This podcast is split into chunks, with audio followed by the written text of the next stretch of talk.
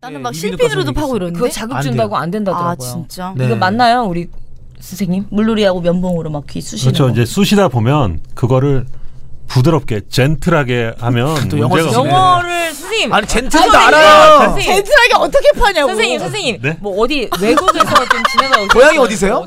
어디 유학생활 유학생활 어디서 영어 하고 캐릭터 왔어요? 하나 잡으신 것 같아. 아니 영어 나는 세 개밖에 안 썼는데 영어 많이 쓴다. 아, 아니, 아니, 아니. 네. 저희는 생소해요. 아, 네 알겠습니다. 근데 젠틀이라 하면 네. 괜찮은데 젠틀, 네. 젠틀이라 그러니까 아, 안 나올 부드럽게, 때에서 네. 계속 어, 나와. 부드럽게. 부드럽게 해서 물기만 닦아낸다면 문제가 없는데 근데 선생님 그러면은 귀지가 있는 게 당연한 거잖아요 원래는. 그쵸. 당연한 거예요. 근데 이거 있을 때 누가 봤을 때 귀지가 이렇게 아우, 나 있으면은 사실 더러워 보이잖아. 더러 보이는데 그걸 어떻게 해야 돼요 그러면? 겉에만 이렇게 하면 되지 않아요? 지금 선생님도 보이는 다니세요. 아니세요?